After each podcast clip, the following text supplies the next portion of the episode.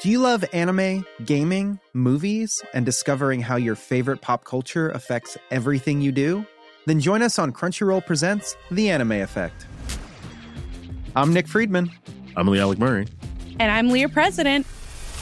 Every week, you can listen in while we break down the latest pop culture news and dish on what new releases we can't get enough of. Whether you love movies, I'm going to tell you all about the uh, hopeful 4K re release of Tron Legacy that happens. I'm right there with you. Or music. The music in this show Yeah. is absolutely incredible. Or anime. And under this mask is another mask. you can discover your new favorites right here on The Anime Effect. Listen every Friday wherever you get your podcast and watch full video episodes on Crunchyroll or on the Crunchyroll YouTube channel.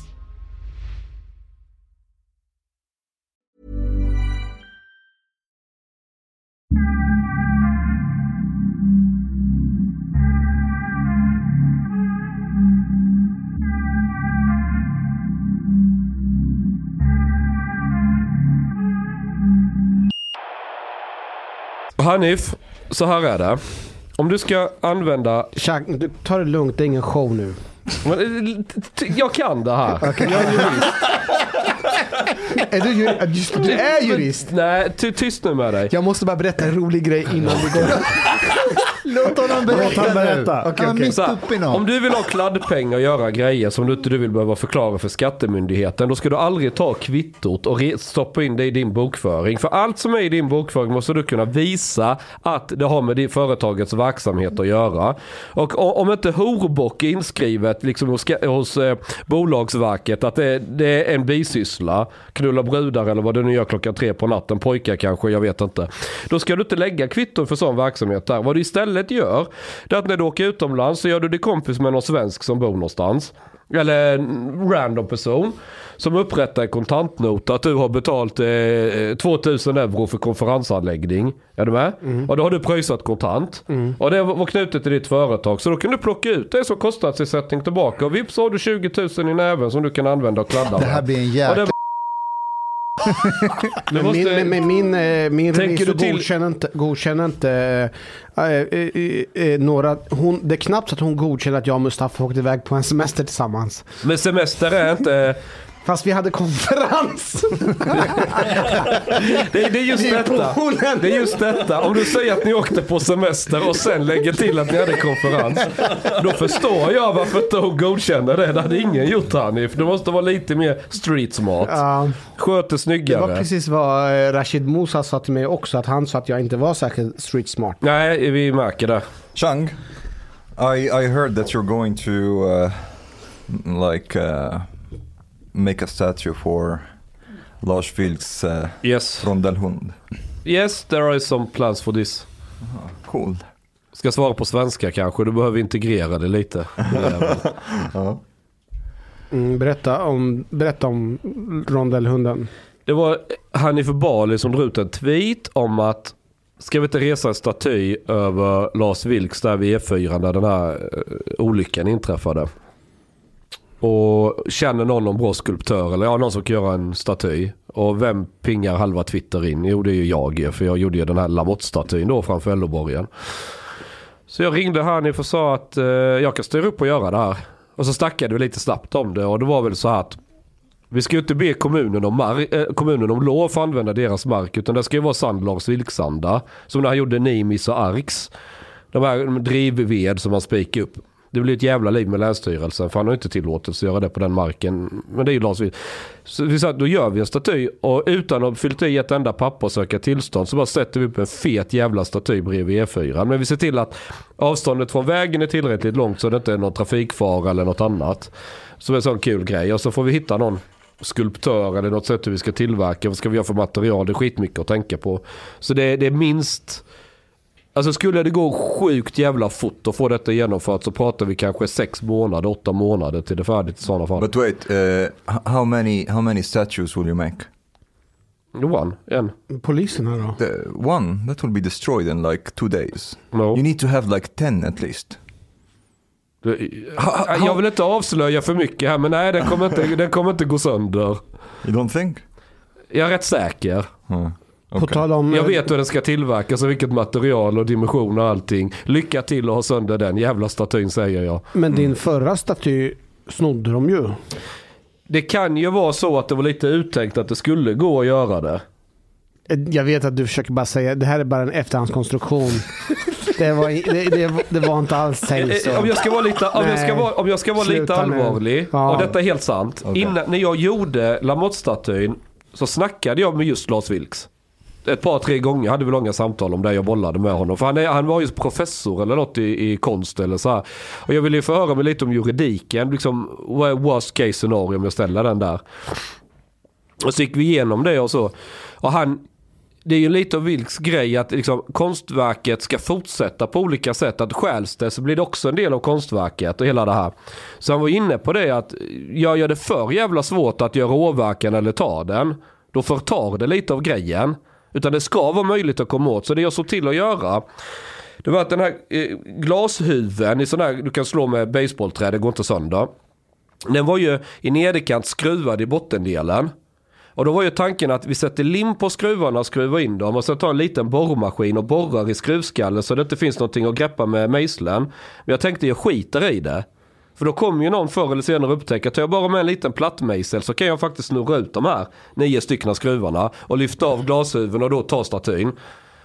Vilket någon gjorde efter en vecka. Men det blir bara ännu roligare för du har ju en artikel till och skriver ännu mer snack och bara så vem snodde den, var finns statyn idag, bla bla bla. Så det var ju lite Lars Vilks faktiskt. Det får vi tacka honom för att jag inte gjorde den allt för inbrottssäker. But wait, did you find the statue? Ha? Did you Har find ni the statue? hittat statyn? Nej, det var någon, jag fick tips av någon att de hade sett en man i 50-årsåldern med skägg cykla med den på pakethållaren. Var den som tipsade mig. Upp mot eh, typ eh, Stockholms universitet åt det hållet, det sista spåret. Någon hade sett. Kan det vara så att den är dumpad i havet? Nej, jag tror någon har den hemma i vardagsrummet förmodligen. Det skulle Ska jag inte, med. du, ska inte du, ska vi inte eh, sätta en så här hittelön? Hittelön för den som hittar statyn eller kommer komma med tips. Efterlysning av Lamotte. Ja. En dammsugare. Och eh, kärnkraft.se betalar ut. Hur mycket betalar du ut i hittelön? Jag hade inte betalt så mycket för att det är mycket. Tusen spänn? Jag kan 3D-printa en ny mycket hellre. För att det kommer inte gå att reparera den ändå. För att när de drev av statyn så fötterna var ju limmade i botten ju. Så bokstavligen sågade de Lamotte längs med fotknölarna. För det var ju där den gick av. Jag fick en länk av eh, Gian för någon vecka sedan angående någon konstnär i Danmark. Han hade äskat pengar från, jag, kommer, jag vet inte vilken myndighet det är i Danmark, en halv miljon för, för en konstprojekt. vet du vad han hade gjort den här killen? Tog pengarna och stack och sa att det var konst, konsten. Exakt. Vet du, det kan jag faktiskt respektera. Ja, det var faktiskt jävligt roligt. Jag, jag, jag, nej men på riktigt, jag, jag, vet inte, jag, har, jag har något emot konstnärer som ska äska pengar från staten. Det är inte konst. Det är Nej. bullshit. Ja. Men om du snor deras pengar, då är det fan i mig konst. Det Och finns en står viss... för det också, det är en del av Ja, konsten. ja, ja, det är respekt, rakt av. Men hur fan kan man, alltså hur kan man gå till staten och bara, kan jag få pengar? Så jag kan göra fri konst. Exakt. Fri och oberoende Och så lever du med dig själv. och inte bara det, liv. när du fyller i ansökan så fyller du ju alltid i de här buzzwordsen. Mångkultur, ja, ja, genusperspektiv, eh, hållbarhet, bla bla bla. Det är en fars.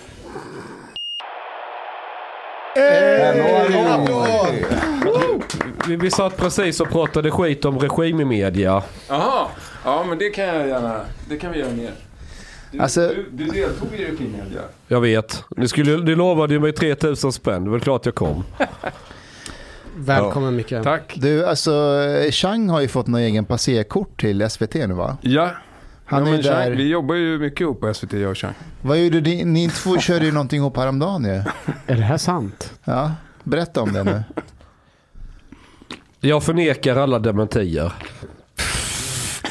Menar du att du har satt in fot på SVT?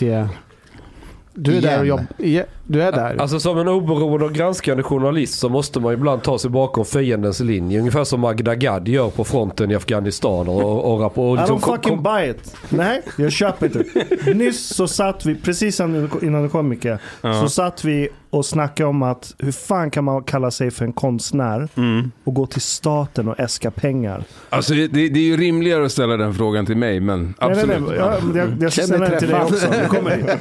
Och så sitter Chang och bara ah, fri konst, det är inte fri konst. och så går du in på SVT. Och får betalt av dem. Han fick de har inte pröjsat med något. Men okej, Men jag ska, Jag ge ett mer seriöst svar. Jag ska ge ett seriöst svar. Så här. När jag började med min hatmedia-publikation så vill jag ju gärna komma i kontakt med folk och ringa och ställa frågor. Men det var väldigt många bara, ah, nej jag vill inte uttala mig, du vet de blir nervösa, det är chans som ringer och det här är, nu pratar vi kanske 6-7 år tillbaka i tiden, när jag precis drog igång. Och jag retade mig så fan på det liksom, vad fan då? Ni kan väl, svaret blir väl inte annorlunda om det är jag eller Aftonbladet som ställer en fråga, liksom, vad, vad är logiken? Ja. Och, och samtidigt så är kritik mot alternativmedia att de bara rewritar andra, de gör ju inga egna grejer. Så tänkte jag, nej vi ska inte hålla på så, jag ska göra egna grejer allting. Men det så blir så här dubbelhet, jag blir retad Ja. mig på dem. Och då slog det mig också, men om jag har samma beteende då hycklar jag. Om SVT kommer, du vi vill ha dig med Frida Boisen i TV. Och bara nej nej nej tänker jag inte ställa upp på fucking regimmedia. Ja men då gör jag ju lika, alltså det beter jag mig likadant och då hycklar jag. Så att jag försöker alltid i, så långt det är möjligt tacka ja. Nu var det ingen journalistisk verkshöjd på detta i måndags förvisso. Men det var... Va?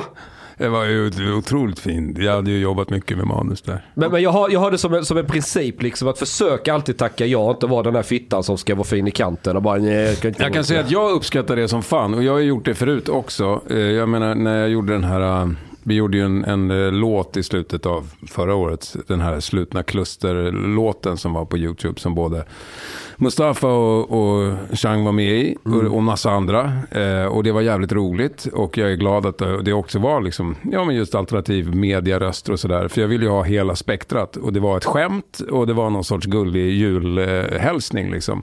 Så det, det, det, jag tycker det, det är ju trevligt att du inte är så bajsnödig. Or it was rather like Chang's ass that was in. Det är kul att säga bajsnödig med tanke på min prestation i just det Ja, här. ja, ja, men alltså det, det, man förväntar sig ingenting annat. Jag har ju, Chang är ju liksom någon sorts korsning av eh, eh, liksom Gert Fylking och eh, något- Karlsson. eh, Bert Karlsson. Ja. But you know, this is like almost like uh, something like System Multiden effect. There's some kind of like like things are going reverse or some kind of equilibrium. Chang is getting closer and closer to the establishment. Ja. and everyone Vi försöker krama ihjäl honom. Det, det, pushed det, det som from är, jag kan säga att det är därför jag är utsänd hit överhuvudtaget. Eh, För att... eh, Vi ska försöka göra mig rumsren liksom, ta mig Ja. den vägen. ja. Men det finns, en gammal, det finns ett gammalt ordspråk som vi tattare säger ibland att om det blir ett kärnvapenkrig och det utplånar alla på hela jordklotet. Alla är döda. Förutom två saker som alltid kommer att överleva. Kackerlackor och Chang. Kackerlackor och romerna. De kommer alltid överleva allt. Så ni kan försöka krama ihjäl mig, tvätta mig ren, liksom vad ni än vill. Jag, jag kommer besegra er ändå. ja.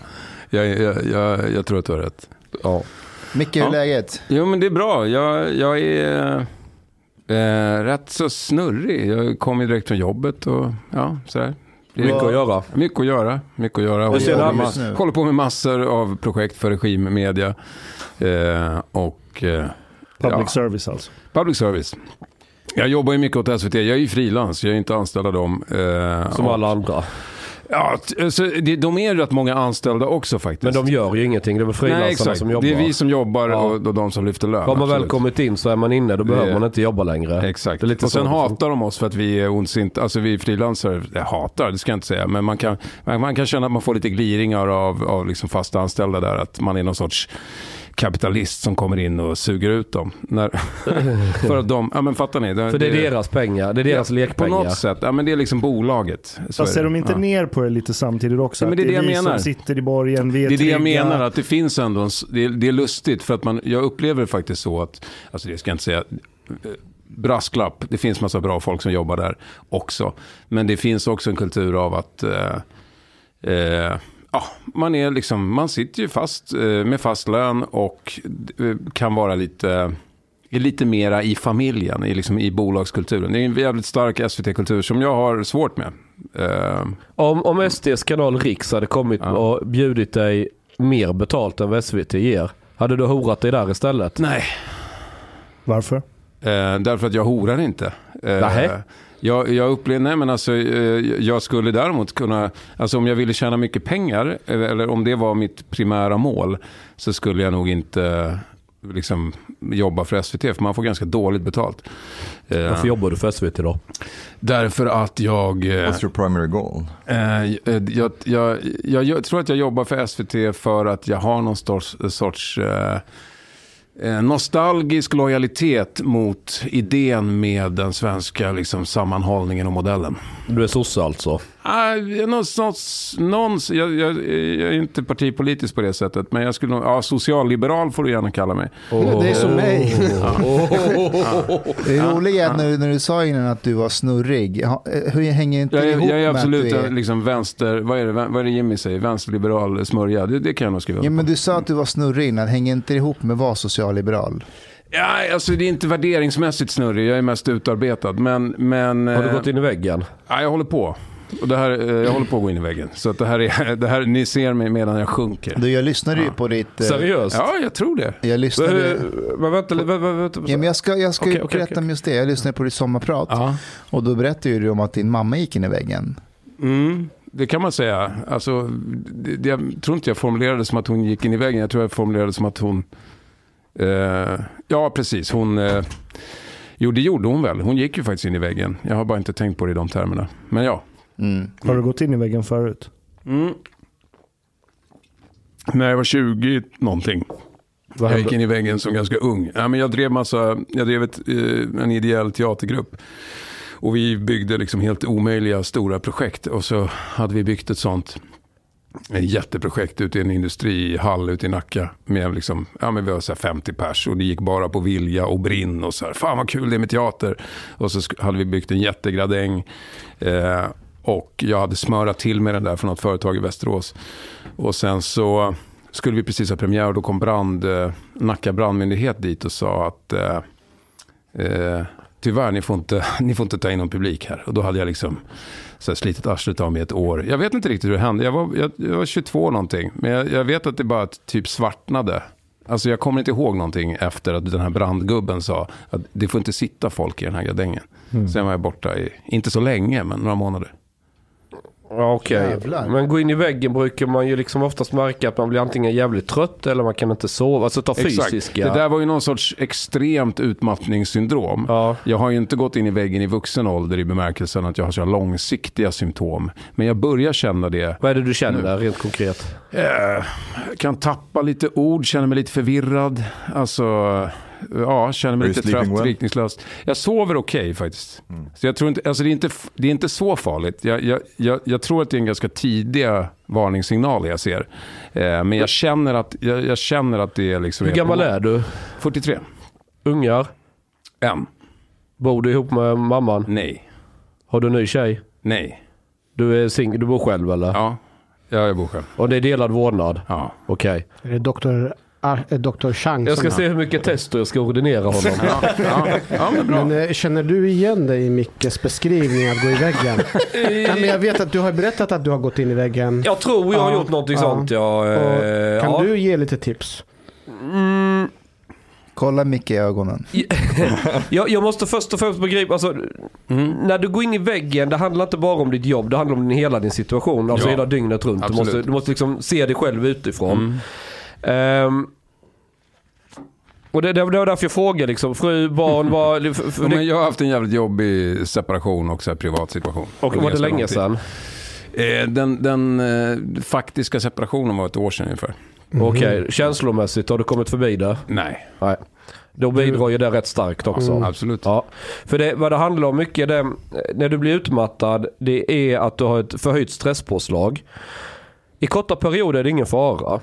Vi, vi är byggda för att ha stress och adrenalin och allting. Vi mår till och med lite bra av det mellan varven. Men då ska vi röra på oss, vi ska slåss, vi ska springa, vi ska göra något. Mecka med bilen. Ja, men om du sitter vid datorn eller gör saker där du inte fysiskt utmanar dig. Det är det ena varningssignalen. Och du ändå har stresspåslag. Det är en farlig grej. Det andra det är att om stresspåslaget ligger i för lång tid och du aldrig liksom återhämtar det däremellan och det, och det sjunker ner. Man, man pratar om kortisolnivåer och allt det här. Då blir det som ett permanentat läge och då börjar det få fysiska effekter på kroppen. Jag fick ju så här hjärtrusningar och har haft jätteproblem med det. And you solve it with testosteron, eller? Eh, det hjälpte väldigt bra. Ja. Ja, men jag kan gärna prova det. Tränar du du? får, Alltså jag tränar, eh, nej jag, jag springer, gör jag. Jag joggar. Det funkar ganska bra också, jag mår jävligt mycket bättre av det. Eh, men jag skulle nog behöva gå på gym. Ja, you should take it out Jag söker en eh, gymkompis. Så om, Ah, du, fast- om du är fast- intresserad så går jag gärna och Fast gymmar med gå dig. Vem inte på är in sig Nej, på nej, nej. SVT? Gå inte på gymmet med Mustafa. Det, du får inget resultat. Omar däremot. Omar, eh, Vad, vad, vad, vad, vad är skillnaden mellan era tekniker då? eh, alltså Mustafa när han kör chins använder han så här gummiband. Ja, Omar, Ashkan, Chang, vi alla andra kör riktiga ni chins. kör järn liksom. Hur som helst Micke, eh, om du skulle vara intresserad så är du mer än välkommen så kan vi köra tillsammans. Absolut, vi, vi, you, you know, provar. you really look like my uncle. Okej. It's, it's a bit strange. Han håller på att gå in i väggen. Du måste inte påskynda It's processen. true, it's true. Like, he looks, he looks like that uncle who, who, killed, grej, alltså, who killed the guy who, ki who killed my other uncle. Det, det är lite den här sjuka mördarblicken. Jo men det är väl kanske ett tecken på att jag håller på att gå in i väggen. Jag, jag har ett tips också. Eh, alltså, eh, jag har också gått in i väggen. Mm. Och eh, ett tips det är att skogspromenader och gärna gå ut med hund. Vad fick Mm. du in i väggen Hanif? Det, var, det är det här som Chang säger, det är en helhet. Det är liksom press från jobbet, relationen tog slut, Mm. eh, mycket föreläsningar och så. Jag pallar inte trycket. Är du inne i väggen just nu? Nej, men inte, inte det. Men jag, har, jag gick in i väggen när Paolo Roberto kom ut. Avsnittet. Men då har du återhämtat dig jävligt snabbt måste jag säga. Mm. Han, han har sådana små kriser i sitt liv. Min femåring har liknande kriser. Som, som, Ja, det är ju inte, det är inte väggen ska jag säga. nej, Det här är toxisk maskulinitet. Du håller på att förringar mina... eh, Det, det, Nej, om, nej, pratar jag- om, du, du jämför mig med en femåring. Det är Ja. liksom, det är för att där- ungefär samma lösningar som funkar. På, man köper en glass och sen är det bra. Kommer du ihåg- kommer du ihåg när vi åkte Impalan och så sa Hanif, kan vi inte äta glass? Och då sa Chang, det är precis vad mina barn skulle säga just nu. Ja, i baksätet. Men en, en sak som, det här låter lite hemskt att säga. Kör, se vad du vill. Men det är väldigt svårt att förhindra när man är på väg in i väggen. Jag vet inte varför. Nej. Du måste ändra din livsstil. Ja. Och det är något av det svåraste som finns. Och ingen, gör, ingen fix, man säger man ska göra det. Jag ska börja träna på gym. Mm. Man köper gymkort, de drar pengar. Men det är bara en till utgift som man aldrig använder. Och så vidare och så vidare. Enda anledningen varför jag faktiskt tror på testo. Det är för att när du tar testo så börjar det hända, du blir 20 år i huvudet igen. Och då blir saker roliga som att jag köper raggarbil, att jag har min raggarbil och bygger och motor och grejer och fixar. Det förmodligen Var köper man det där? Så att det, det, är inte, det, är inte, om jag vill, det vill komma till, det är inte testot i sig, men effekten av det blir att du, får, att du av dig själv börjar bli mer aktiv och göra de här sakerna. fattar. som du tänkte att ja, men det här borde jag göra, men som du ändå aldrig gör. But Chang, you're not supposed to have tes- like to take testosterone if you have normal testosterone levels. Ja, det låg hyfsat lågt.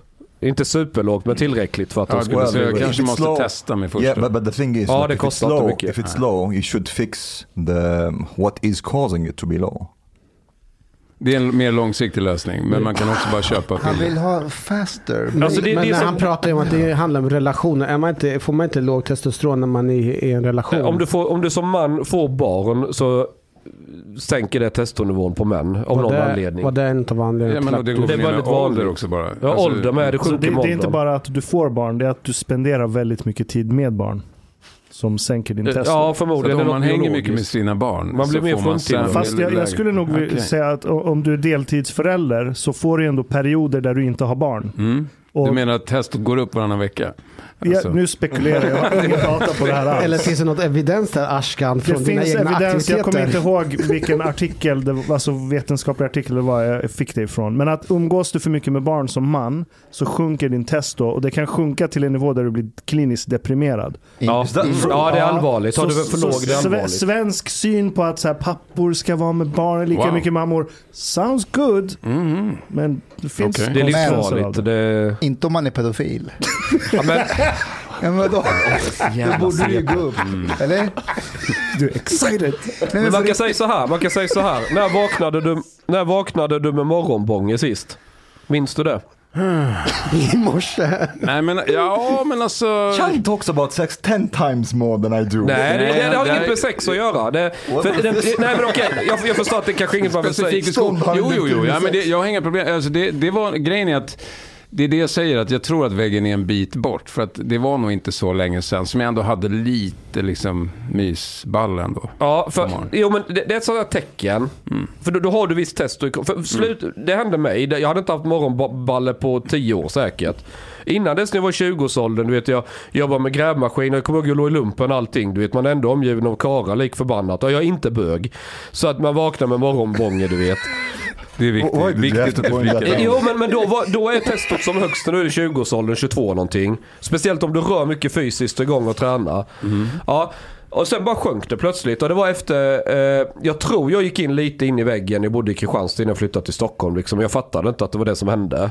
För sen efter det har jag liksom aldrig kommit igen. Men nu efter jag började ta testo, då märkte jag fan jag börjar tillbaka till det här idiotbeteendet när jag man är raggarbil och nu är det, ska vi göra galna projekt och bara balla ur. Men då blev jag, ja. Okay, Nej. but, but Shang, first of all, if you want to increase your testosterone levels, you should take down your body fat percentage. That's one thing, because high body fat percentage actually actually decreases testosterone. Uh, you should like Här är det hönan och ägget grej. Därför att när, du, när testosteronet sjunker så får du mer kroppsfett. Yeah, but also like it's the other way around as well. Ja, ska have, bryta det. Men det var ju det han sa. Man ska ändra sin livsstil, träna mer och sådär. Men det är svårt. Det är Eh, skitsvårt, ja. andra rutiner. Eh, så Har du, har du väl börjat vänja No, dig vid något? Men jag, alltså, Ja, men jag, jag, inte, jag, jag tror att det kan gå. Jag, jag, ska, jag kan prova både gummiband Har du någon KK eller någon kulbo eller någonting sånt? Ja, det har jag. Alltså, det det vill jag inte gå in på detaljer. Nej det behöver du inte göra men ja. det är också en psykisk grej att att det bara vara och knulla på någon mellan varven. För det, dels är det lite självbekräftelse att man, Mm. man är fortfarande funkar på banan. För sånt där kan många killar gå och dega ner sig på. Fan ingen vill ha mig, jag är för gammal, jag Mm. tjänar för lite, jag är inte intressant längre. För att allt det här att du går in i väggen. Det är att du jobbar för mycket, du gör för mycket projekt, du vill jättemycket men du mäktar inte med att uppfylla det. Och då blir du besviken på dig själv. Alltså man sätter ju press på sig själv. Och det är det som i slutändan är grundorsaken till att du går in i väggen. Jag blev blind en gång. När jag gick in i väggen. Du blir blind? Jag tappade synen i höger öga. Ja, jag svär. Min syn gick bort kanske så här 10 gånger om dagen i 30 sekunder. What? Så blev det helt svart i höger Shit. öga. Ja, skit creepy. Så jag gick ju till akuten och så kollade de, de bara, du har typ inflammation i din någonting här bak. Synnerv. Ja, synnerven, någon del av den. Så var det värsta utredningen, så här magnetkamera, blodprov, rubbet. De Ja. kollade allt och de hittade inte någon anledning till varför. Men det var inflammation, det kunde de konstatera. De kunde konstatera att det var någon inflammation men de kunde inte fatta vad det beror på. Nej. Så jag gick runt och så här, blev blind då och då i höger öga. We have like a burnt, burnt out veterans. Nej, one losing för- his erection and the other one is going blind. Men det här var bara första fasen. Sen började jag liksom få yrsel och fick så här utomkroppsliga upplevelser som jag bara kan förklara att så här, det liknade lite att vara på ett psykedeliskt rus. Fast inget kul. Jag kunde liksom gå runt på tunnelbanan och sen plötsligt så styrde jag inte över min kropp. Den bara gjorde saker och jag var så här helt borta. Och så fick jag panik av det så jag var tvungen att sätta mig ner för jag blev yr. Sen Blir- fattade jag att aha. Det var Jag, jag, panikångest. nej men jag, har- jag doktorerade, jobbade för ett privat bolag och hade startat ett eget bolag samtidigt. Det var det jag Så det skulle var fråga. retarded. Blir, blir iranska föräldrar glada när deras barn går in i väggen? Får fråga en iransk förälder. Nej men på riktigt. För det är, Varför ska de bli det? nej men det är ett tecken på framgång. Nej, de vill bara, Nej, barn, de vill bara att barnet ska bli ingenjör eller läkare. Det är det enda de vill. Men eh, Micke, jag tänkte på You never know. eh, det här med relationen och så här. Känner du att du vill prata om det? Nej men på riktigt, för jag kan känna igen mig det här. Men, Du No menar uh, snacka om, Okej. om min separation och sådär? ja, exakt. Ja, jo, det Eller är det, är det privat? Eh, Det, det brukar vara Ja, privat men kan, kan, kan, kan inte få gästen själv få prata? Nu har du fått prata. Okej Micke, så det här vill är jag det. absolut inte snacka om. Ha- Hanif och jag har ju bråkat en del om, om sådana här frågor. Mhm. Och vi har kommit fram till att jag inte får säga till honom att han inte får ställa sådana frågor. Utan Nej. att gästen får säga att jag vill inte prata om det. Så snälla Ja. säg så jag vill Han inte sa prata det. om det. Jag, Jag jag, sa jag, det. jag har sagt det. Tack. Nej, alltså det, det, det är tillräckligt komplicerat utan att jag pratar om det i en podd. Okay, Mika, now that you know that you are on the way of like, you know, being burnt out, Yeah? are you going to take any measures? To... No.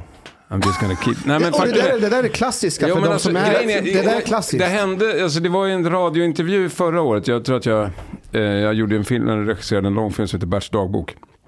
En barnfilm. Och eh, så var jag och promotade den och gjorde någon intervju i P4 eh, Malmöhus. Eh, och så var det, och då, då var den, den så här, journalisten som snackade med mig där, för jag berättade lite om det här. Så, här men fan, jag, jag, jag har liksom jobbat ganska hårt ganska länge och det är lite turbulent så, här, så jag kommer nog ta ett sabbatsår och fundera över vad jag ska göra. Men då sa hon att så här, men du, du, du slår mig inte som den personen. Du är inte den, du, jag tycker inte du verkar vara den typen. Vissa personer ska ju liksom köra på och behöver vara aktiva. Och liksom, så då, och hon peppade mig till att så här, nej men jag, jag är inte den personen som ska ta det lugnt. eh, Utan jag ska bara köra på. Så efter det så eh, sa jag bara ja till allt. Det var helt dumt. Men det var den här tjejen i Malmöhus fel. Hur och nu har jag dragit igång, nu har jag massa projekt. Va? Hur arg är du på henne idag? Nej men hon var väldigt så här, ja, jag vet inte, jag, alltså, jag, är mer, jag är mer lite frustrerad på mig själv att jag lyssnade på en random reporter som Om jag vi, inte kände. vänder, om vi vänder på steken, Ja. om du inte körde på, vem hade Ja. du varit idag? Eh, nej men alltså det är ju, jag, det jag älskar ju att jobba och Ja. jag tycker det är roligt att driva mina projekt. Det är bara att eh, när man, jag brukar säga att så här, alltså, egentligen alla mina projekt, jag driver en teater också, Scala-teatern. Eh, som jag har haft det ganska tufft under den här pandemin. Och eh, så den har vi liksom hållit på med och så har jag några olika tv-projekt. Eh, så att, och jag tycker egentligen att alla är kul. Alla är skitroliga projekt. Eh, även det som du tittade in i Chang. Jag tycker det är, det är kul liksom. Men eh, när man gör för mycket kul så blir det inte kul. Så här, kul plus kul plus kul blir bajs. Men förstår jag rätt Mm. att du belastar dig själv för att du säger ja till mycket grejer och du klandrar dig själv för att den här relationen har tagit slut? Ja, exakt. Eh, Det, det, kan det så. vara så. Ja. Det hänger ihop med relationen också. Om du, nu, nu, om du, mitt ex skulle nog hålla med dig. Kan, kan, kan, kan? Men Mitt ex skulle absolut hålla med dig, eh, Anif, om att jag jobbar för mycket och att det är därför relationen pajade. Ja, bra. Okay, man, Hanif, he said he doesn't want to talk about it. Nej, men så länge, så länge han talar för... he Han said, kan- he said so han one time, är two times. How many times do you need? Så, länge, så, länge, han är liksom driver, så länge han driver ett perspektiv som jag känner att mitt ex är okej med, så, så är Ja. det fine. Det där borde inte du ha sagt. Nu, kommer han, nu vet du vad han kommer hålla på med resten av den här podden. Det är okej. Nej, men det som jag tror är viktigt är att börja säga nej även till roliga grejer. Så fort det kommer ett förslag på någonting roligt, nej. Absolut. Nej, nej, nej, Jag ska säga nej nej. till allt. Men du, alltså jag, jag jag känner igen det delvis från eh, när jag började föreläsa från 2016. Att eh, det var ju, jag var ju ute så här söndag kväll till fredag eftermiddag. Och så höll jag på i tre år. Alltså, Och jag kommer ihåg hur det var på helgerna. Att när jag var ledig hela lördagen och halva söndagen att jag hade ångest. För att jag kände att fan, jag gör ingenting. Jag bara ligger här på Jag soffan. Jag gör ingenting. Så jag började göra saker med flit. Att nu ligger jag här och latar mig. Typ svara på mail Exakt. som jag inte behövde Ja, svara så här, på. ja, Hoppas det är på som jag, jag, svar. jag ligger ju liksom när man ska sova, då ligger jag och sätter på någon podd. Inte för att det är skönt att lyssna, utan i research-syfte. För att man ska liksom... eh, ja, men det, det är skitbra om jag drömmer om det här, för då kan jag bara skriva det imorgon bitti. Ja, Det är viktigt att man har hålla dagar på. där man inte gör någonting. Du behöver ligga i soffan och inte göra någonting. Yeah, but, but Och you bara know, inte ha någonting att göra alls. You, you know, th- this is the thing. Like one thing that I notice because all the time, even when I'm walking at the gym, whatever, I'm either listening to podcasts or audiobooks. And there was this, and my head is like all the time on. Yeah. And one time, I forgot my headphones at home or something like that, and then I was walking without listening to anything. And it was, you know, some, what was this strange feeling? like a feeling of peace. yeah. Blev du inte stressad? No, no, no. A feeling of peace, just like quiet silence. Omar, This never happens. I Yeah. talked to some really radical Muslim. They say they don't even listen to music, no nothing, because they don't want to, you know, get distracted from God. Ja. Maybe that is what you experienced.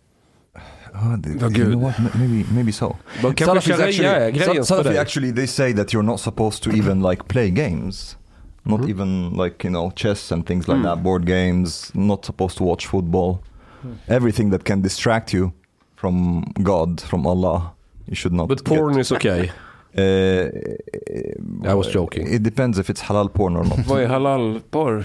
Det finns inte, det var bara något annat. Det är med, Eh, Du sa halalporr? Yeah, halal porn. Ja, ja, maybe with, the, with their four Det wives and sex väldigt slaves. Ja, men, men, eh, ja, men jag brukar faktiskt, när jag, jag har aldrig musik eller poddar när jag springer. Jag springer typ en timme då, och då är det tyst. Men, för då, men då upplever jag att jag springer i fatt det är liksom så mycket som är upp, alltså då springer jag i fatt tankar. Så det blir ändå att jag jobbar, för det är massa grejer som processas under den här Men, men det är typ meditation. Ja, det är ju en meditation och sen så kommer jag alltid tillbaka ganska produktiv. Men det är ju fortfarande jobb. Jag kommer ju aldrig ner under något så här, det, men nej, var nej, men det, det är ingen fara med det. nej. Men en sak jag också, är du bra på att delegera saker? Inte Eller- särskilt. Du Nej. tar på dig väldigt mycket själv. Ja, men jag, Ja. jo, jag blir ju det. Och alltid om man, om man, om man får, har upplevelsen av att när jag försöker delegera man, och det inte funkar och man känner så här. Så har du eh, ansvar och du ja, måste men den här, styra upp. alltså, Om jag ska försöka delegera till en person och jag, och jag upptäcker, vilket man kan göra ganska snabbt, så att den här personen är sämre på det här än vad jag är. Då blir du stressad. Då blir jag stressad och så måste jag... Kan du ge det. några namn? Absolut. Visst jobbar du med Ganman? Ja, Jens är... But you know, apart from not doing anything, like sometimes we, we talked a little bit about that, you and I, Mustafa, that sometimes one can wake up in the middle of the night and wake up thinking.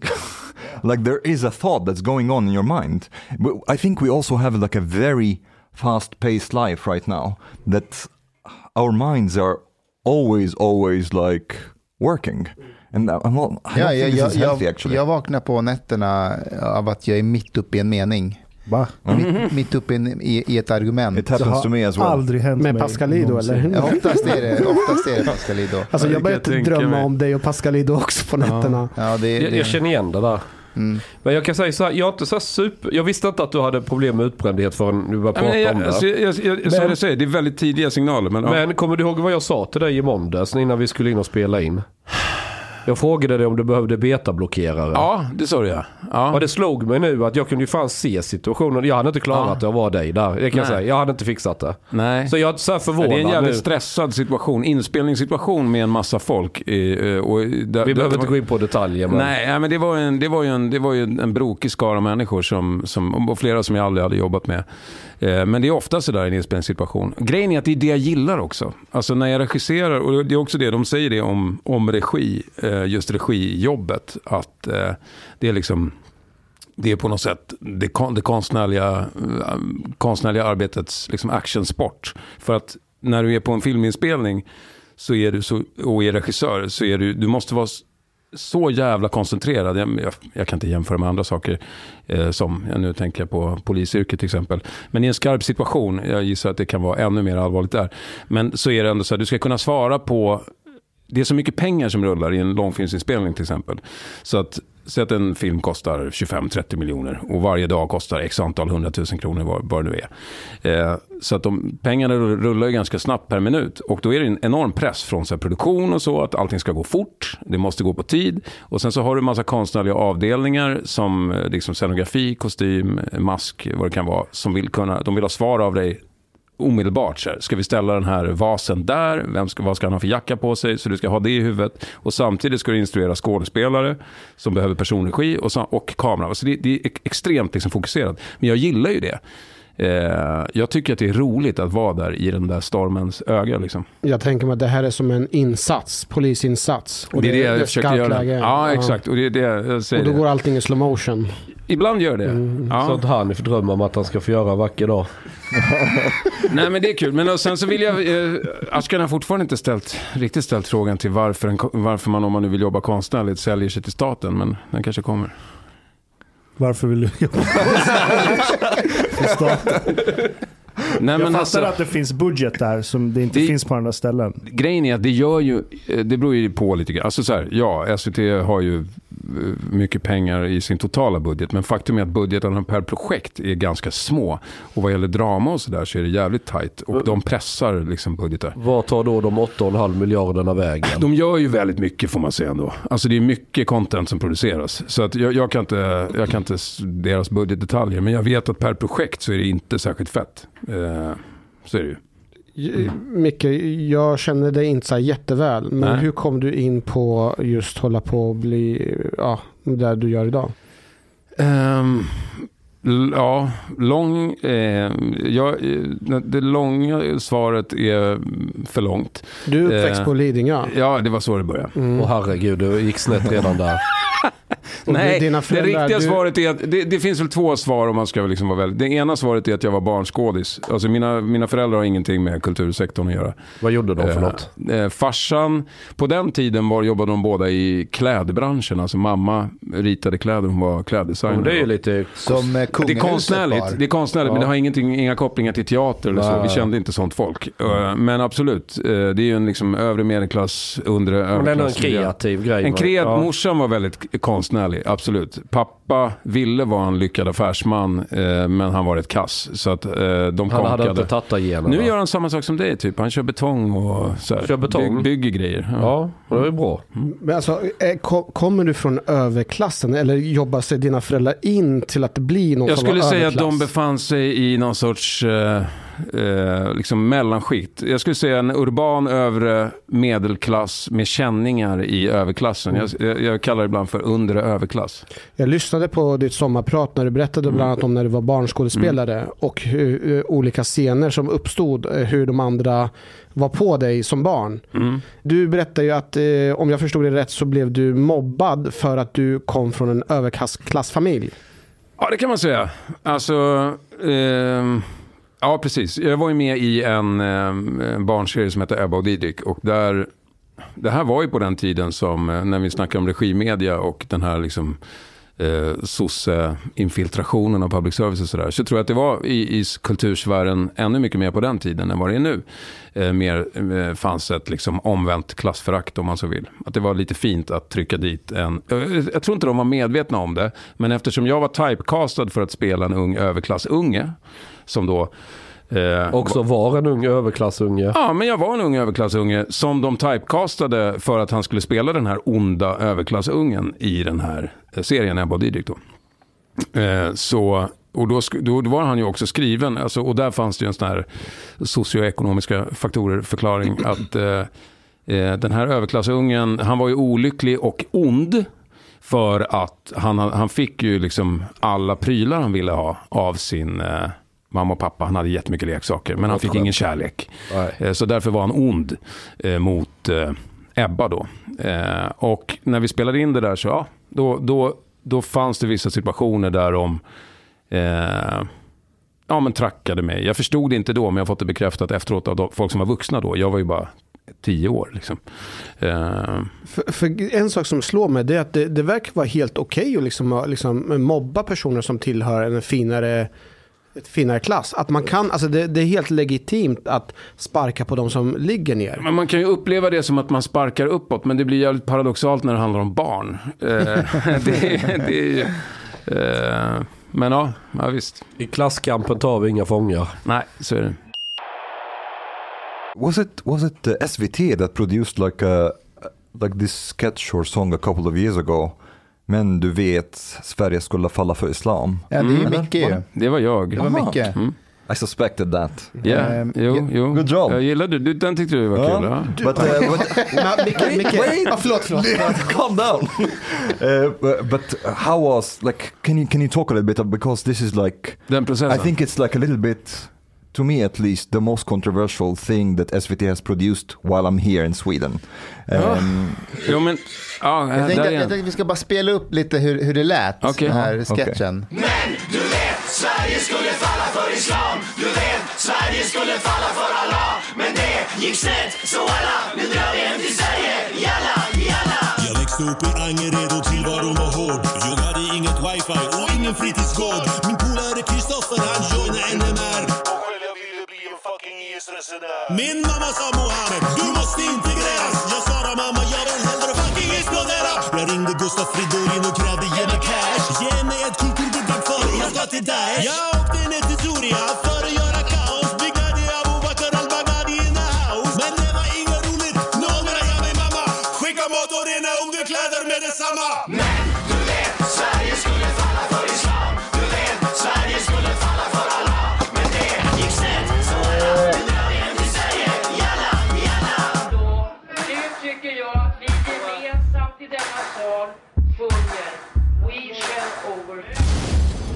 It was Eh, stuck in my head for like. Uh, Ja, men jag gillar months. den. Här, här alltså, shoutout till min kollega som redan är omnämnd här, Jens Ganman som var med och gjorde den här texten.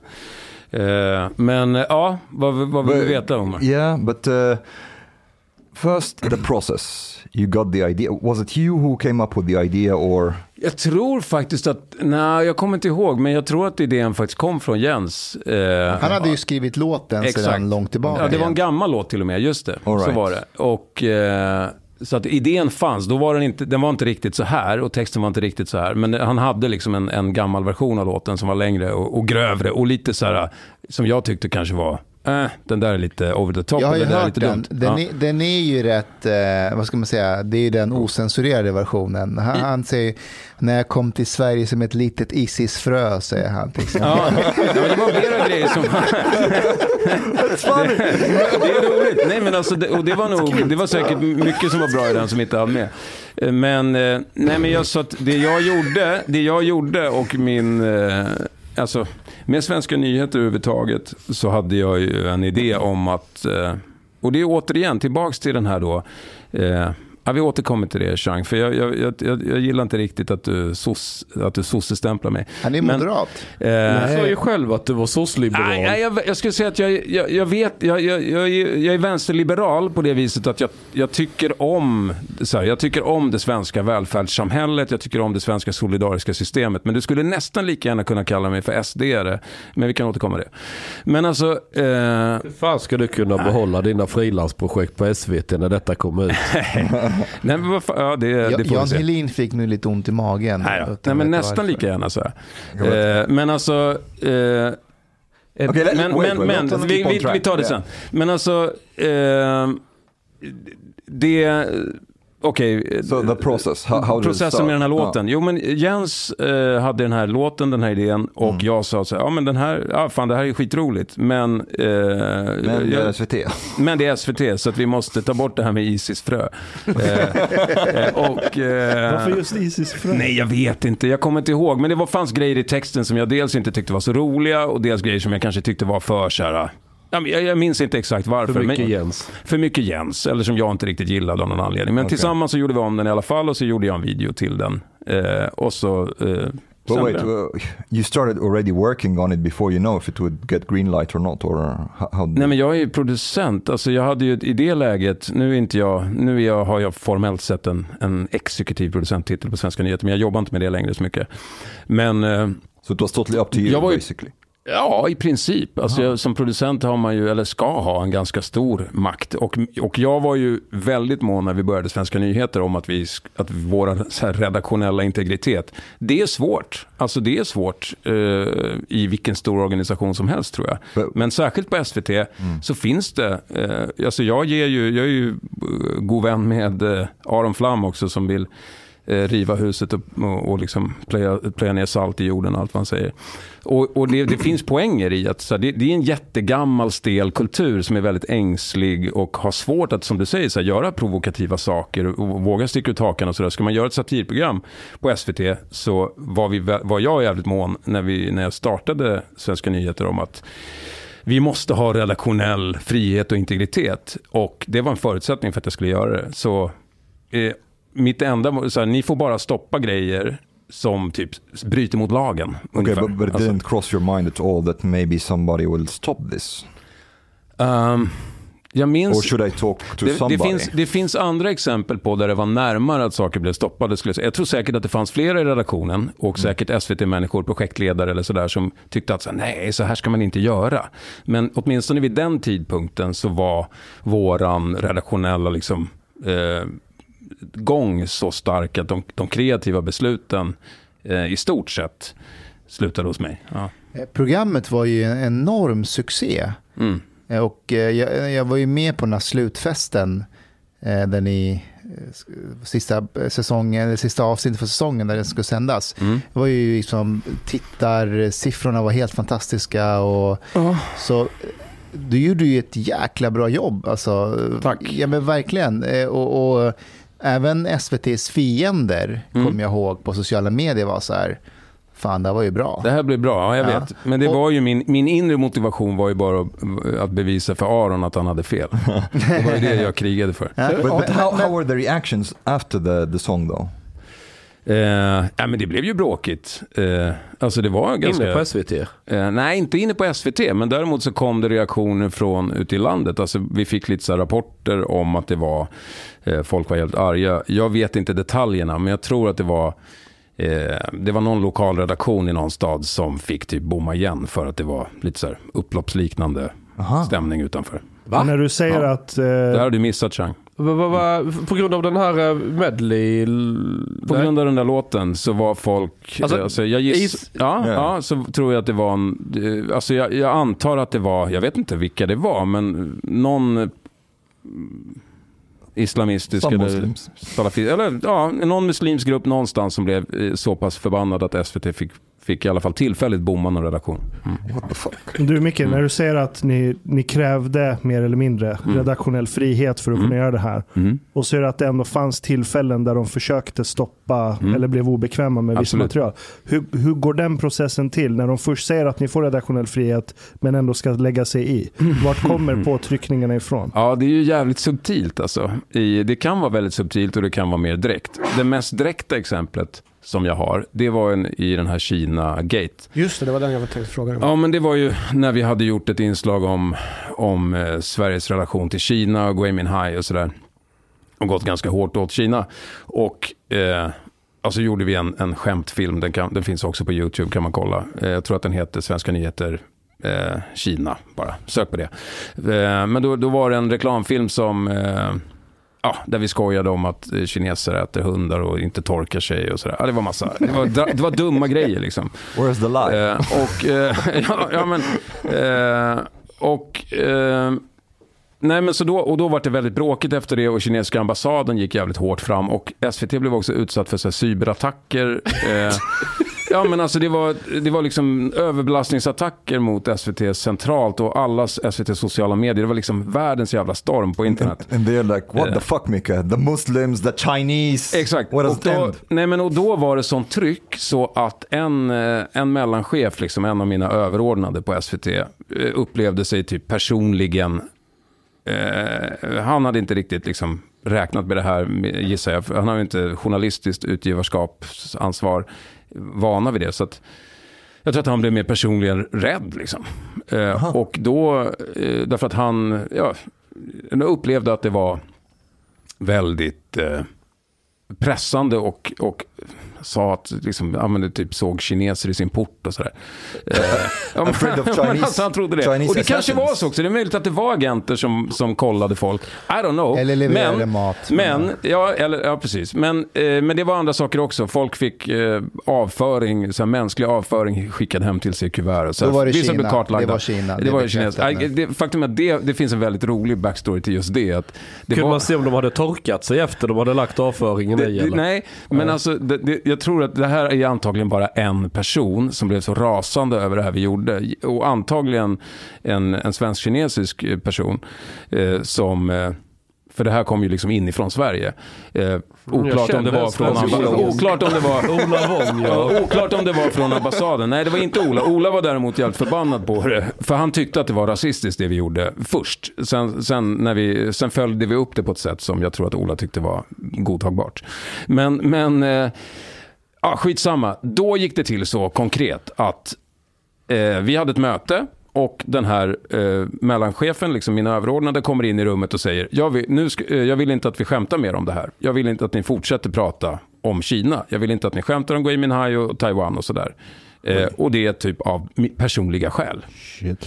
Eh, och jag var så här, men då slutar jag, för det är helt oacceptabelt. Alltså, det var så dumt. Och han kom in, han hade också en annan HR-chef med sig, eh, som liksom Såklart, stöttade såklart. honom. Eh, och, och, och det var så himla konstig situation, för att vid det laget så hade den sketchen som vi gjorde, typ blivit en, den hade blivit en nyhet.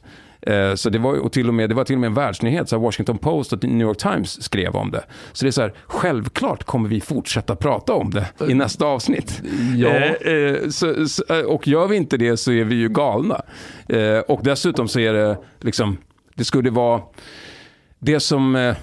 Det som var lite knepigt med det där var att jag upplevde ju att det råkade bli ganska rasistiskt, det där skämt, de där skämten som vi gjorde. Så jag ville ju gärna följa upp det och typ separera rasismen från kritiken av Kina. Eh, och det gjorde vi sen också. Men och så ni- blev det, men då, det gjorde att den här personen sköt då tillfälligt ut sig från projektet. Så då lät de oss köra vidare ändå. Men det blev en sån kraftmätning. Och då fick jag också påtryckningar från andra, från typ utrikesredaktionen på SVT. Vad ville de? Eh, Vad ville de? Ja, men de, de lät förstå att de också tyckte att det var väldigt olämpligt att vi gjorde så här. Därför att deras redaktionella eh, personal, deras personal i Kina riskerade liksom problem i Kina. Så att de skulle typ förlora du- visum och sånt. Kan du förstå det? Eh, det är klart att jag kan förstå det, men det måste fortfarande finnas någon sorts jävla redaktionell integritet mellan... Eh, alltså vi gör ett satirprogram. Vi måste ha fullt oberoende. Ja. Om jag får ge ett perspektiv här, bara hur det låter från mitt perspektiv när jag hör detta. Ni har bokstavligen betongbunker, man kan atombomba den om man är säker där inne Ja. med de jävla socialistväggarna. Ni har 8,5 miljarder. Ni har en Det, hel jävla... det, det är socialistväggar fyllda av en massa liberaler. Ni, ni är skyddsobjektklassade med vakter. Ni har världens fucking säkerhet. Ni har pengar och hyr in vilken jävla torped ni vill. Okej? Ja. Jag accepterar för din retorik att du kallar oss för vi. Häng Ja. Jag, jag sitter med, med tre anställda. Mm. Jag sätter pressstöd, ingenting. Staten är emot mig. Vi avslöjar att Iraks fucking försvarsminister går på bidrag. Jag avslöjar att han är bög och raggat på andra killar och, Ja. och vill alltså kasta frugan från balkongen. Ja. Vet, hela, vi pubbade på arabiska så det riktigt ska gnuggas i Ja. ansiktet på han. Hans halva släkt bor i södra Sverige. Du hittar min adress på hitta.se. Mm. Ja, jag. Mm. bara kom och plocka era jävla, du vet. Jag har noll backning liksom.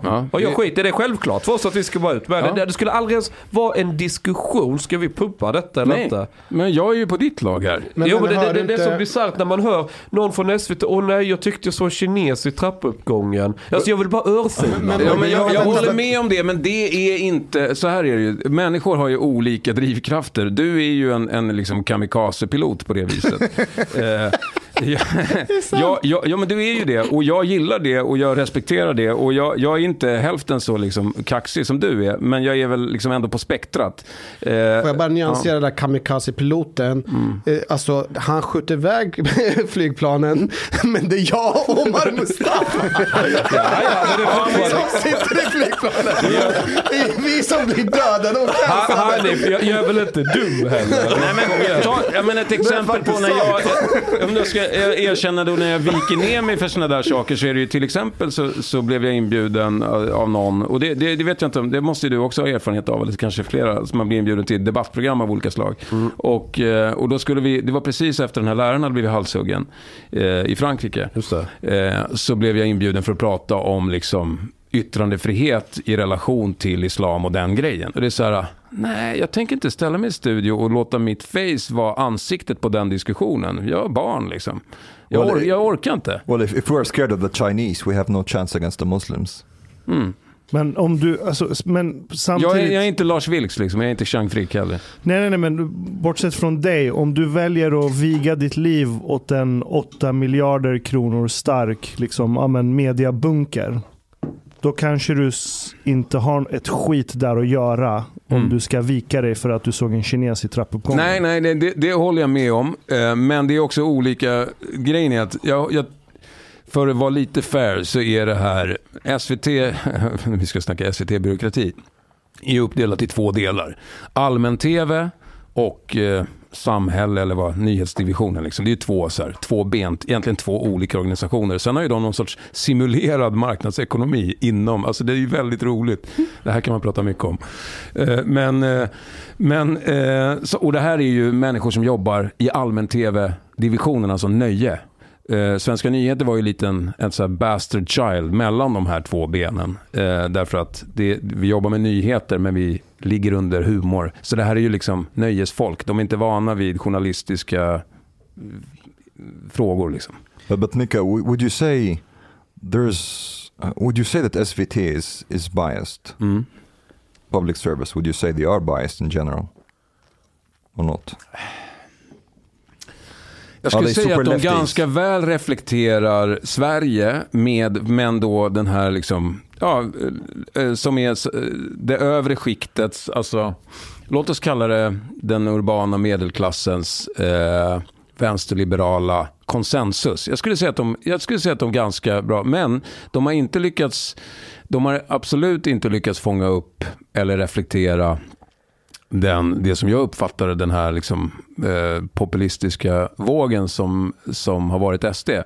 Det gick jävligt, jävligt långsamt. Ja, Chang, du, jag ser att du but viftar an, there, there aren't a lot of people there Jag who, tror att who det finns like absolut, men right. så här, jag skulle säga att de, nej, inte konservativa, men högerliberaler tror jag det Ja, finns det ganska finns många. det, det finns det. Det är Eh, alltså. Ja, liberaler. Ja. li- hö, högerliberaler, alltså marknads... Vi snackar moderater, i viss mån säkert KD och sådär. Jag tror att det, det är lite olika i olika redaktioner också. Jag tror att det finns säkert, särskilt inom, inom journalistkåren i stort, ett, ett bias åt eh, miljöpartist vänsterhåll. Sure, så där är en så kraftig överrepresentation. Jag, jag, jag tror det.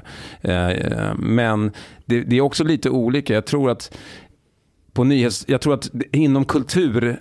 Eh, redaktionerna till exempel, där finns det säkert en kraftigare liksom, vänsterkulturlutning. Inom nyhetsdivisionen så är jag inte lika säker. Där Jag tror jag att det är mer, Agenda- där tror jag att det är mer höger. Alltså, och då snackar jag moderat eh, mera.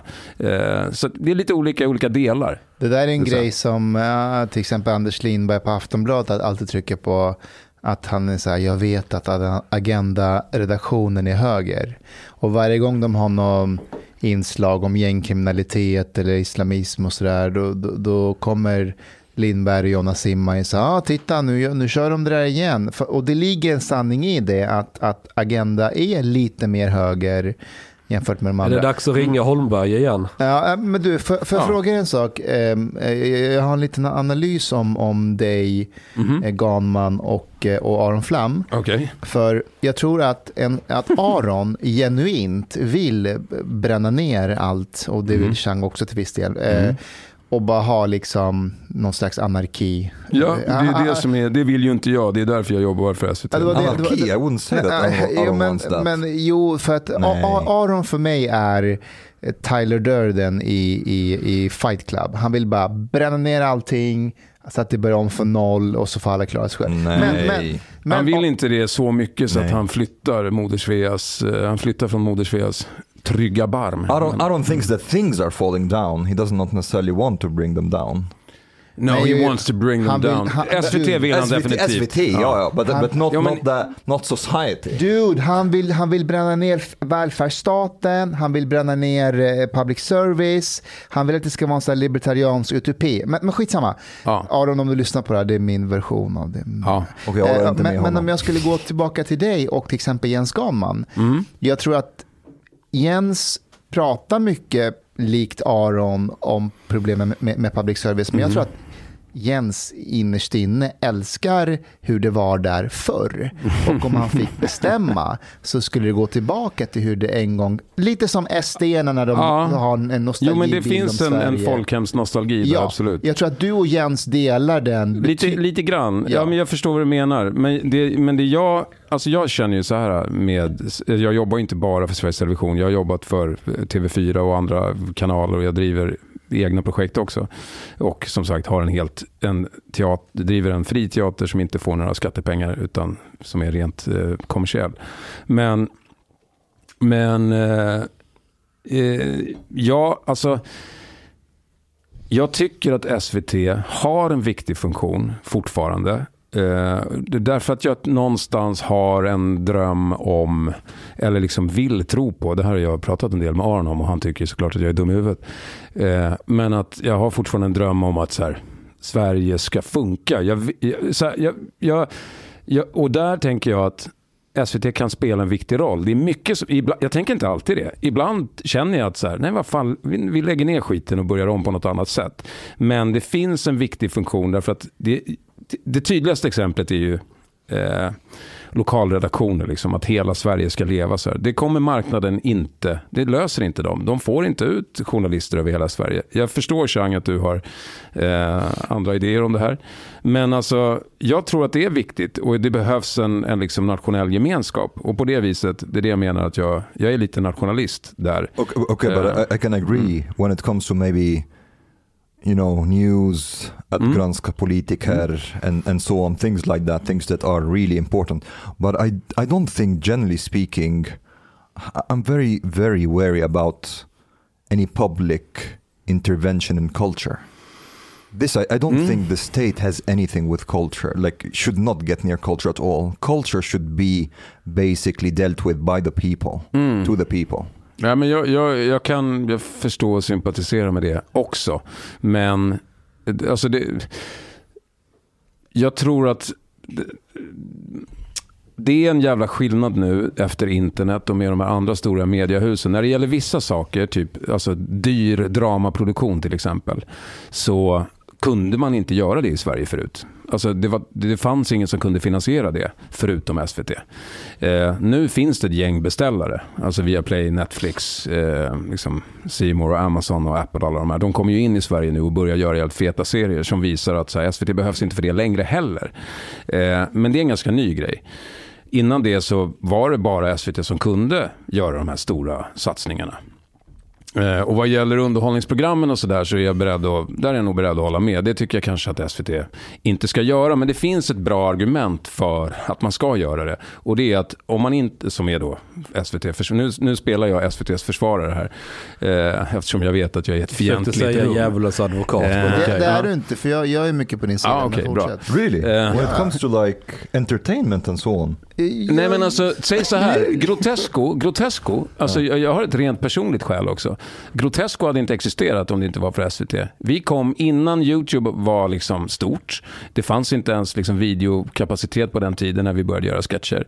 Nu hade det kanske varit annorlunda, men på min tid, eh, farbror Micke, då, då, eh, då var det så att vi var med i en tävling på SVT. Vi var helt okända, inklusive då Henrik Dorsin och Per Andersson som nu är superkända. Eh, och Emma Molin. Eh, och resten av gänget. Alla har ju liksom karriär nu. Men då var det ingen av oss, ingen visste vem någon var. Jag gick till kommersiella bolag med vårt gäng och sa det här är våra idéer, det här är vårt gäng. De sa "Pff, nej, det här vågar vi inte ta i. Vil- Vilka Eh, bolag var det ni gick till? Jarowski först. Eh, och de tackade nej. Du vet, jag står och har en så här powerpoint-dragning med liksom 12 okända 20-åringar. Ja, det är klart, vem kommer ta det? Eh, men, Ångrar de sig inte efterhand? det gjorde de säkert. Men, men, eh, vi, men SVT hade en, en växthussatsning som hette Humorlabbet, en tävling. Eh, där man, och så, då jobbade jag på ett annat produktionsbolag, Strix, och så fick vi delta i den här tävlingen. Min poäng, och sen så vann vi den tävlingen och sen fick vi som pris göra en första säsong. Pissdålig budget, men vi fick en chans och sen byggde vi därifrån. Min poäng är att marknaden eh, vill ha säkra kort. SVT har en funktion att fylla på att till exempel eh, fungera som växthus. Och det är det jag tycker man ska göra. Ge ny talang chansen. Eh, det tycker jag är en viktig effekt som public service absolut kan ha även när det gäller humor och underhållning. Där kan man liksom, och det är ofta så det funkar också. SVT har drivit upp massor av talanger som sen köps över av TV4 till exempel. why- why så ta Petra Mede, eller så, det är jättemycket talanger som, är, som har börjat på SVT som sen går till de kommersiella kanalerna. Okay, but- så det funkar som ett växthus för hela marknaden också, I'm just saying. Oh, but now, now vi why can't the market? Why can't the market deal with that? The market is dealing with it, it's called YouTube. Nu för tiden så är YouTube absolut eh, en, en, det, det är en helt annan grej än när jag var liten. Och många av de nya talangerna kommer från YouTube. Men de kommer också faktiskt, fortfarande är det så att eh, viss, eh, vissa av dem säger I just wanna be cool, om vi nu pratar humor, eller Kejo, eller så här. De börjar på YouTube, sen plockas de in av SVT och så drivs de upp till liksom, eh, kommersiellt aktiva aktörer därifrån. Varför är SVT snabbare på att plocka upp dem än den heliga marknaden? Chang. Nej, Därför för- att SVT leker med andras pengar. Nej, men de, det, det handlar inte om det, utan det handlar om att de vågar riska mer därför För att att det är de... inte de som tar risken, det är inte deras egna pengar. Nej. Produktionsbolaget offrar sina Det, egna det, pengar. men det är ju det jag säger. Våra, det är det jag säger Jo, men det är ju fin- därför, det är därför Kakan Hermansson är känd. Hon, har- ingen hade velat ta i henne med tång om det, om det var din egen plånbok som skulle finansiera det. Men nu kan vi ju ta eh, folks skattepengar. Då kan vi ta vem som eh, helst. Just som- Kakan, jag, jag, jag kan inte hennes story, men, men jag förstår vad du menar. Och det finns, jag, jag håller helt med, det finns en massa sån legitim kritik. Jag ser också jättemycket slöseri och svinn på SVT. Men jag säger att det finns i alla fall, en, jag ser en, en möjlig roll, en viktig funktion i att man ger eh, gröna talanger chansen med, med då, det blir ju som en, och där är jag för, det är en sorts kulturbidrag då kan man ju säga. En sorts växthusbidrag. Men vilka ser ut att Ja. om det, när du säger så här, till skillnad från den heliga marknaden så Mm. gör SVT, XYZ eller Mm. public service.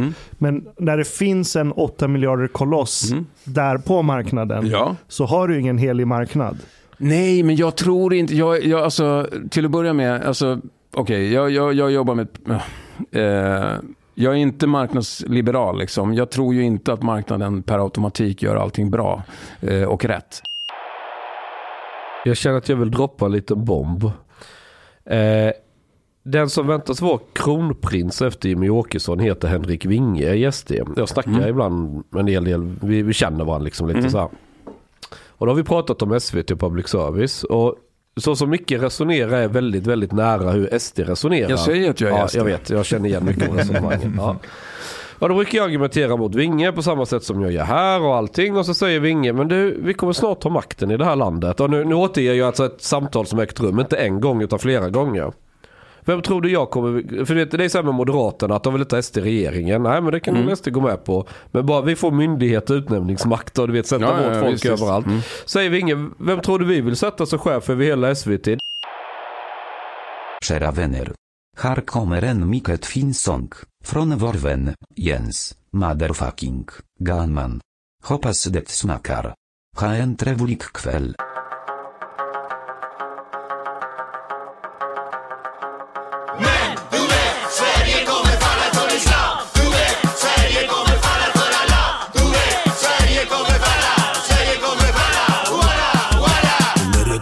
Jag som ett litet Isis-frö Jag visste redan tidigt för alla ville dö. Vi flyttade till Rinkeby till skuggan av betongen. Min syster ramlade första veckan nerifrån balkongen. Du kanske tror jag skämtar att jag driver med din svenne. Jag stereotypiserar att jag fejkar hur jag pratar med henne. Skiter i din åsikt, jag skiter i ditt land. Sverige var en illusion och guldet blev till sand.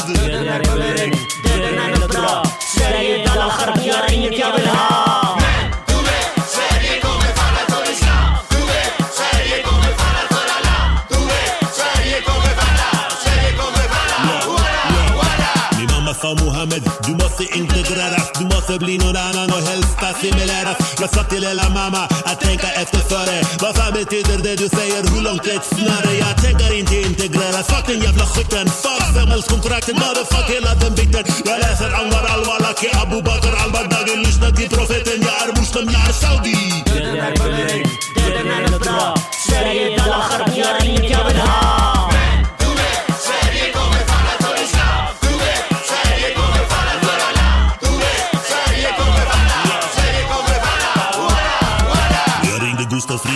Ge mig cash Ge mig jobb och bostad eller unga ringer Daesh Jag sa till fucking AKB ta inte dig i hand Du är en smutsig hora och det här är mitt land Jag åkte ner till Soria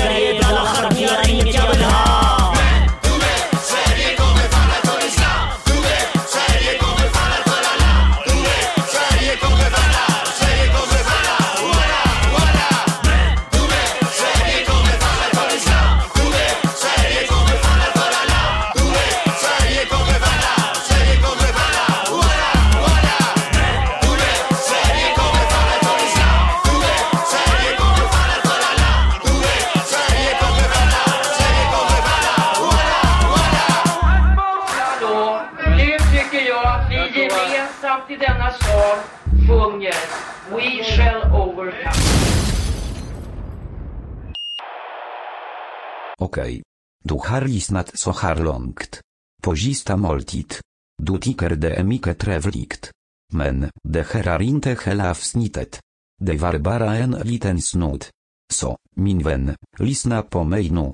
Du har inte betalat bilet på klubb sista måltid. De har blate grabbarna de behöver pengar. Flis. Lax. Stolar. Dirabilar. Lyxhotel. Du vet. Då måste du betala om du ska lyssna mer. På hela avsnitt. Du forman gaflera avsnitt också. Paket erbjudande, helt enkelt. Les i beskrivning for avsnitt, där det finns information för att bli medlem på klubbzista måltid. Det kostar som en mycket liten kaffe latte ute på. Per månad. Lätt som en plätt. Tak, min vän.